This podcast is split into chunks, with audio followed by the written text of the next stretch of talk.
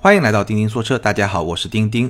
今天呢，我们接着聊二零一七车坛大事件。接下来三件大事呢，我们来聊一聊亚洲的三个品牌，都不能说三个品牌，三个车系：中国品牌、日本品牌和韩国品牌。好，第五件事情，我们先来聊中国品牌，叫大发力，真的是大发力。中国品牌，我们看到在二零一七年。首先呢，产销量就不要去说了，但是在品牌的层面，就是品牌拔高的层面，或者说品牌发展的层面，我觉得是取得了非常大的成功。最典型的两个例子，一个就是魏，一个就是领克。那这两个品牌呢，我们在节目里面也聊过很多次了。从产品本身而言，我会更喜欢领克，我觉得领克的产品会更好，这个我说的很明白。但是。并不代表，就像有些听友在评论里面说，哎，你就是长城黑啊，你就是魏的黑啊，这个车怎么怎么好，怎么怎么好，并不代表我不认同这些观点，或者说我在最新一期讲魏的节目里面也说了，并不代表我不认可魏这种模式，因为每家企业在特定的历史时期，它都有它自己的发展的路径和它的选择，而这种选择如果恰好跟一部分消费者的。需求能够非常好的匹配起来，它就能取得非常好的市场成功。那这款车到底是好车还是不是好车？我觉得每个人站在自己的角度会有不同的理解。但是无论如何，我们最后看结果、看销量来说的话，魏也好，领克也好，从今天我们能够看到的成绩来说，包括它市场的反应来说，应该说都是非常成功的，都是中国品牌在二零一七年取得成就的非常好的代表。但除此之外，包括荣威啊、吉利啊，包括广汽。对吧？广汽传祺那几款车都卖得很好，GS 八、GS 四啊、GS 三、宝骏，我今年还专门做过一期宝骏的节目，对吧？所以，二零一七年对于中国品牌而言，我觉得是一个爆发的大年，而且这种爆发的态势，我相信在二零一八年、二零一九年会继续的延续下去。这是中国品牌。那日系，第二我们讲亚洲国家嘛，日系。日系品牌呢，在二零一七年其实是有一些危机，当然这个危机呢，基本上都发生在海外，比如说三菱和铃木的油耗造假，比如说高田气囊，这就更早一点，造成了一亿多辆汽车被召回，包括斯巴鲁日产的质检造假，包括非常严重的神户制钢的一个造假，我觉得是从全球的这个层面上来打击了日本制造的这么一个信用问题。那这件事情怎么来理解呢？我觉得这件事情对我们的启示几方面来说，第一，这些产品大部分跟在国内生产的日系汽车的产品没有直接的关系，所以大家也不用太紧张。而且我们看到，其实日系汽车二零一七年的销量也没有受到什么明显的影响。那这是第一点。第二点呢，从这件事情本身，我想跟大家交流一下我的看法。其实，在我看来，汽车就是一种商品。任何国家的汽车产品都不值得神话。我们看到，在网络上早些年把德国汽车神话，然后近两年又有人把日本汽车神话，我觉得都没有必要。因为作为一个商品，它在生产的过程中一定是考虑到了市场啊、成本啊、消费者啊很多很多的因素。你一旦把它神话以后呢，很容易被打脸，这个是没有办法的一件事情。还是具体的看一个品牌。一个产品到底怎么样？我觉得很多时候同一个品牌里面也有好的产品，也有不好的产品，这个就太正常了。那这个话题，如果我们再把它往前推一步呢，其实是一个非常基本的普遍性问题。因为今天的汽车行业是一个竞争非常充分的行业，然后呢，汽车产品呢又是一件相对比较复杂的产品。对吧？所以每一家公司它在设计一个产品的时候，它背后的理念是不一样的。每个品牌它的竞争优势也是不一样的。有些品牌可能它最核心的竞争优势就是豪华感，有些品牌可能就是操控性，有些品牌可能就是省油，有些品牌可能就是可靠性，对不对？那每个品牌呢，会在我刚才说的这几个门类里面呢做平衡，没有任何一个品牌可以把每一项都做到九十分，因为那样的话，这个车价就高到天上去了，没有人会买的。那他只能说，哎，我可能是这项做九十分，那项做七十分。那换一个品牌，可能这项做七十分，那项做九十分，对不对？那最后呢，达到一个平衡的结果，而这个结果呢，能够最好的去呈现，或者说去符合我这个品牌在消费者心目中的认知，然后去打动一部分的消费者来买我的产品，对不对？这是从产品规划的角度来说，所以这里面的一个观念就是，没有任何一辆车是十全十美的，因为它有成本的控制在里面，有成本的限制在里面。你是没有办法的，所有工程师都是在成本的镣铐下去跳舞。OK，那这个时候呢，不同品牌就有不同的选择。比如说雷克萨斯、丰田，它会把质量的可靠性放到最高的位置。所以一个零部件，我举个例子啊，我下面要说的一些数字可能不是很准确啊。我举个例子，比如说他做某一个零部件，他对供应商的要求就是这个零部件我必须二十年不坏，对不对？这个就是丰田和雷克萨斯的要求。那换到大众或者奥迪，它的要求可能就是这个零部件我十五年不坏就可以了。那这样我能节省一点成本。那反过来，我把这些钱放到什么地方去呢？可能把它放到更能够营造科技感的地方，放到车灯。对吧？或者说放到底盘这些元素上，那最后两款车你感觉的差别就是这款车特别耐用，十年以后没问题，保值率很高。那另外一款车呢，可能它的驾驶感受会更加好一点，它的科技感会更加好一点，对不对？所以最终来说，在今天的汽车市场上，很难说有一款车同价位的。就同价位的、同等定位的、同等价位的，然后同等尺寸的，基本上都差不多的这么两款车，你说一款车在所有方面压倒另外一款车，我觉得可能性非常小，非常非常小。所以你说你更看重哪一方面？我觉得每个人对自己的需求有一个理性的认知就可以了，没有必要去神化任何一款车或者任何一个车系。那我们接下来聊聊韩国车，韩系车呢？二零一七年真的是用衰落或者说惨败来形容都不过分。那背后的原因呢？我觉得会比较复杂，但是呢，最核心的原因也无外乎几个。第一个呢，当然大家都知道萨德事件，对吧？民族情绪受到了非常大的伤害。那这个是外因。从内因上来说呢，我们平台曾经发过一篇文章，嗯，讲人设的崩塌，就韩系车的人设的崩塌。那我觉得这个也是一个非常有意思的角度，就是韩系车进入中国以后给。大家的感受啊，第一波呢就性价比很高嘛，对吧？当时伊兰特啊那些车就火起来了。那第二波呢就是颜值很高，就是在性价比很高的基础上颜值很高，对吧？就是彼得希瑞尔去了起亚，现在起亚以后呢就把整个设计就提升上来了。那是第二波对韩国人的认知。其实韩系车在最近这几年经历了第三波的升级，这个主要在美国市场能够表现的非常明显，就是整个车的品质得到了非常非常明显的提升。我们看到美国的消费者，包括包括像 IIHS 一些碰撞测试里面，非很多韩国车的表现都是非常好的。但是呢，在中国市场的这一波的提升没有被中国市场感知到，背后的原因是什么呢？刚才说了一个是政治原因，对吧？有一些民族情绪在里面。第二个呢，正好市场环境，就是韩系车的这一波的产品力的提升啊，因为。一些外部的因素没有被国人感知，那与此同时呢，中国品牌，我们刚才说自主品牌正好是在一个提升期，这样此消彼长，就把韩国车的这个很多的这种市场就给占据了，对吧？就是一方面你的竞争对手在非常快的提升，而另一方面你因为某些特殊的原因，虽然你也在提升，但是这种提升没有让用户感知到。那我觉得里面还有第三个原因呢，就是韩系品牌它可能在中国的市场营销。还是出现了一些问题，品牌的传播还是出现了一些问题。其实像索纳塔九啊、KX 五啊，包括胜达这些产品本身的产品力还是可以的，至少它现在的销量是完全没有办法去匹配它的产品力的。所以这个是韩系车衰落，也是外因内因各方面综合的这么一个结果。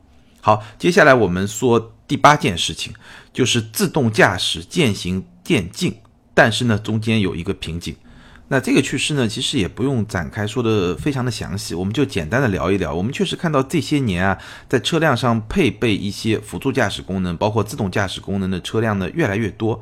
当然，有些品牌会走得更激进一点，有些品牌会走得更稳妥一点。我们现在看到走的比较靠前的呢，就是特斯拉，包括沃尔沃，包括宝马，包括马上要上的奥迪 A 八，有第三级的自动驾驶。那我们也可以看到两个小的点啊，我觉得大家可以关注。第一个点呢，其实在中国市场上，大部分品牌会把自动驾驶作为一个选装件，就它还是一个比较高端车型的一个选装配置。那相对来说，会把它放的比较低的可能是沃尔沃。所以辅助驾驶在沃尔沃这个品牌内部呢，貌似已经成为一个。嗯，相当于有点像是一个品牌基因的这么一个东西，因为从沃尔沃的角度来理解，它其实是把辅助驾驶作为主动安全的一方面的一种延展，来这么来理解的，所以它会把它配的比较低。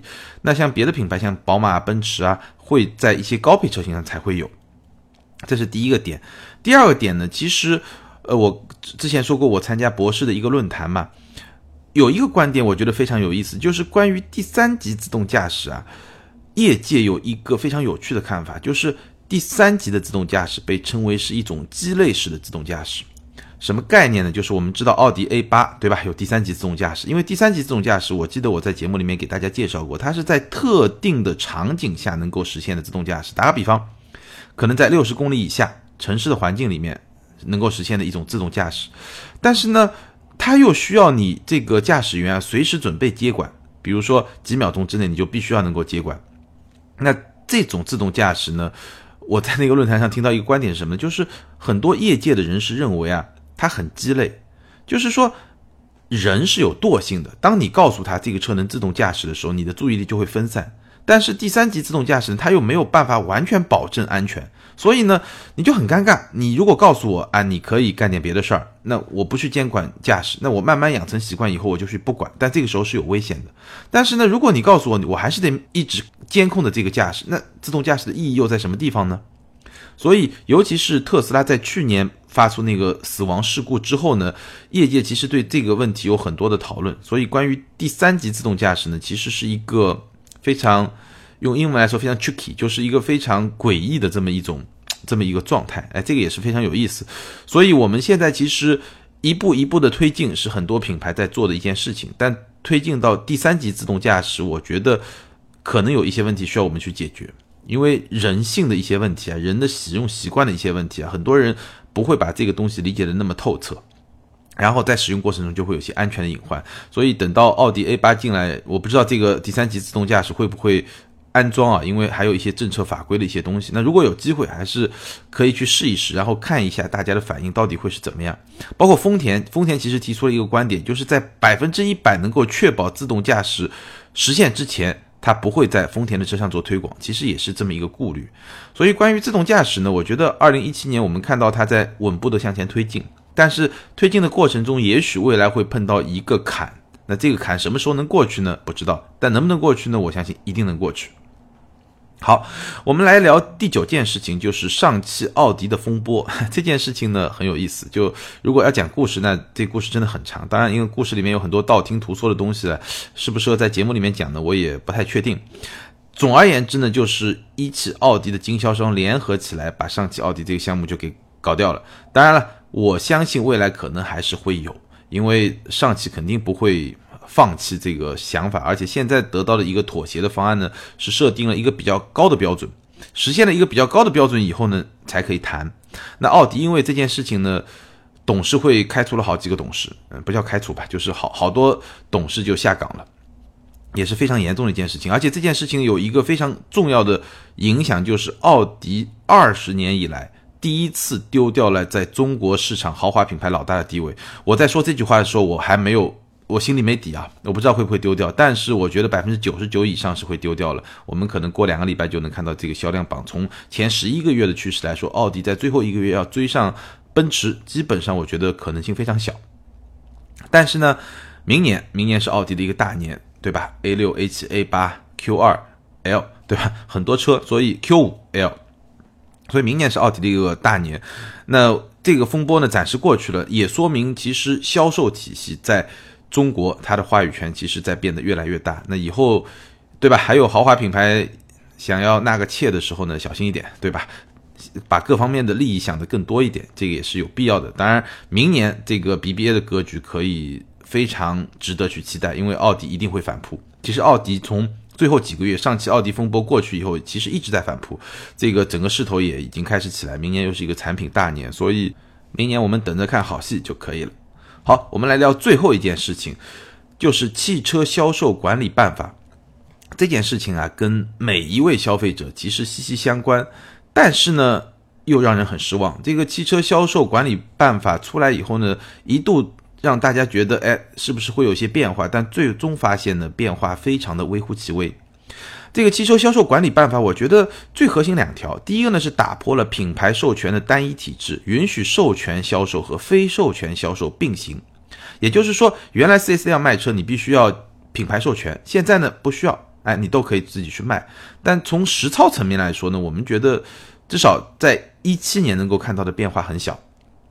这个是行业层面，跟消费者息息相关的另外一个层面，大家肯定一定要很多吐槽了。经销商不得在标价之外加价销售或收取额外费用，那这个政策基本上是形同虚设，没用。该加价还加价，该加装潢还加装潢，该加保险强制销售保险还是强制销售保险。那最典型的这个案例就发生在领克零一的加价事件。那领克零一一上来确实非常的火爆，那 4S 店怎么办呢？加价，对吧？加价加装潢，或者说搭配一些别的东西。那我在车友群里呢，也有订了领克零一的车主，那他是在杭州订的车，他倒是没有碰到这种情况。但是从网络上来看，领克零一的加价确实是一个比较明显，或者说在某些区域比较严重的这么一种现象。那我看很多网友，包括一些准车主吧，可能也在微博上艾特了吉利的某些高管，对吧？非常的热闹。那我们如果回头来看看今年发布的。这一部汽车销售管理办法，再来看这种现象，就觉得非常的诡异吧。我我会用这么一个词来形容，就非常的有意思。因为在这个销售管理办法里面，它明确的提出什么呢？经销商不得在标价之外加价销售或收取额外费用。这个里面的关键词是什么？首先，主体是谁？经销商。标价，这个标价不是厂商指导价，注意了。这个标价不是厂商指导价，这个标价应该是你经销商就 4S 店你在店里面标一个价，这个就车价。然后呢，你不得在这个基础上来加价销售或者收取额外费用。也就是说，如果这个车厂商指导价十五万，你标价标十六万，没问题，没有违法，没有违规，明白这个意思吗？你如果是在这个标价之外再去收取额外费用，那就是违规了。这个是第一点，主体是经销商，然后这个标价不是厂商指导价。还有第二点。如果说出现了违规行为，执法部门是谁呢？注意啊，不是厂商，而是相关部门，比如说物价监管部门。但是呢，真的加价以后呢，消费者不会去找物价局，对吧？不会去找工商局，他只会去找品牌。所以这个现象就非常值得分析一下。我曾经做过一期节目，说为什么坚决不买加价车。那在这期节目里面呢，我非常鲜明的表明了自己的态度，坚决不买加价车。当然，这个是从消费者角度来说，因为我觉得说实在话，现在市场上有哪款车是不可替代的？你非得加价去买，对不对？从消费者的角度来说，但换一个角度，从市场的角度来说呢，加价是有它的合理性的。为什么呢？因为所有的价格都是市场供需关系的一种表现嘛。对不对？我们学过经济学，这个基本的常识是会有的。那如果说这个车加价，就说明它一定是供不应求嘛。那供不应求有两种原因，第一就需求太旺盛，第二就供应跟不上，对吧？所以加价又是一个合理的经济现象，这个又是比较正常的一种现象，而且。在今天的中国的法律体制下，有反垄断法，对吧？反垄断法其中非常重要的一条就是厂家是不能给经销商规定价格的。厂家他其实是一个批发商，我把车卖给经销商以后，那经销商该卖什么价，经销商来决定。其实厂家是不能去干涉的，干涉了你就违法了。所以在这种情况下，其实加价这种现象，厂家基本上是没有能力去管理的，是非常非常难管的。但是你说领克在整个过程中，他有没有？过错或者说有没有过失，我觉得也有。最主要的一点呢，就是他把价格透明这件事情啊，当做了整个品牌的一个传播的非常重要的一个点来说。但是呢，其实一旦你使用了这个经销商体系，其实你是很难做到价格真正透明的。全球现在来看，真正能够做到价格相对透明的只有特斯拉。我不知道未来能不能做到。但是有一点非常明确，就是你从销售的角度来说，你有两种基本的模式，第一就直销，第二个就是授权经销。如果你要彻底能够管控住价格，那你就只能采取直销的方式。一旦你授权经销，你这个价格一定不可能是完全能够管控住的，这个是做不到的。刚才我也说了，这也是违法的。那直销的模式和授权经销的模式呢，各有优劣。直销的模式呢，你能够直接接触到你的用户，而且你能够非常好的去管控销售的这种体验。而且呢，你因为少了一道跟你分利润的这么一家公司嘛，对吧？你渠道不用分利润了，所以你的利润率可以更高，这是直销的模式。但是呢，授权经销有它的好处，那直销的模式就是授权经销的劣势。授权经销的好处呢，也就是直销的劣势。授权经销的好处是什么呢？首先轻资产，你要直销，对吧？你就像未来好了，你去看你要 House 那么大，你成本很高啊。但如果你是授权经销呢？你只是把自己的品牌授权 4S 店，投资是 4S 店在投资，所以你的资产轻资产，这第一个好处。第二，扩张速度快，对吧？你直销自己一家一家开店，对资金的压力会非常大，而且速度也会比较慢，因为你店面都得自己找，一家一家谈，一家一家开，对不对？再有呢，大的经销商集团，其实它是有比较好的地方资源，它能拿到比较好的店面，对吧？可能他拿地的这个成本又会比较低，就是每一家经销商集团，它在自己比较有优势的地方，其实是有比较好的地方资源的。那这些资源如果用授权经销的方式，也能比较好的用得上。如果是直销的话，可能有些地方你还行，但另外一些地方你可能就不行，对吧？所以。直销和授权经销是各有优劣的。那从终端来说，你要控制价格，你就只能直销，但这个你也是要承担风险的。所以从这个角度来说呢，我们回头再来看关于终端加价这么一个现象，其实，在现有的销售体系下是非常难解决的。车厂说到底，它也只是一个参与方，它没有决定权。当然了，二零一七年还出现了一个比较有意思的东西呢，就是天猫的汽车自动售卖机。这个东西呢，反正我现在还没看到，据说杭州和广州马上就会有。看到了以后呢，我会找机会去看一看，体验一下到底怎么样。当然 肯定不买，对吧？但是你可以感受一下到底是一个什么样的状况。那我也不知道这种互联网的方式能不能说去改变这种非直销。环境下，非直销条件下能实现一个价格的透明，我个人的感觉，我是持保留意见。我觉得还是会挺难的。这件事情本质上来说，你有一个经销商，总归是一件比较难的事情。当然了，品牌它还是会管嘛，因为伤害的是他自己的品牌嘛。所以我们看到领克后面也出了一个声明，有一些解决的方案。总的来说呢，它总能解决一些问题，但是根本的要解决呢，我觉得几乎是不可能的。但是呢，我还是那句话。作为消费者，你等等呗，你有那么急吗？对吧？我相信这款车过半年一定不会是今天的这么一种，就一车难求，非要加价那么一种状态。我觉得不可能，这还是一款对于领克来说必须要走量的车，这种车就不太可能长期的加价，除非是像思域这种，对吧？因为发动机啊有些明显的产能不足的这种现象存在。那我觉得这一点在领克身上应该半年之后就不太会存在这样的现象，这样的问题。好，二零一七车坛大事件呢，咱们就先聊到这儿。大家对我们今天聊的话题有任何的想法或者观点呢，欢迎在下方评论留言。如果你想跟我们交流呢，可以关注我们的微信订阅号“钉钉说车”，或者呢，你可以加“钉钉小马家”全拼“钉钉小马家”的个人微信，然后呢，小马家就可以把你拉到我们的群里面，随时和群里面的小伙伴们呢交流互动。好，感谢大家的支持，今天就聊到这儿，拜拜。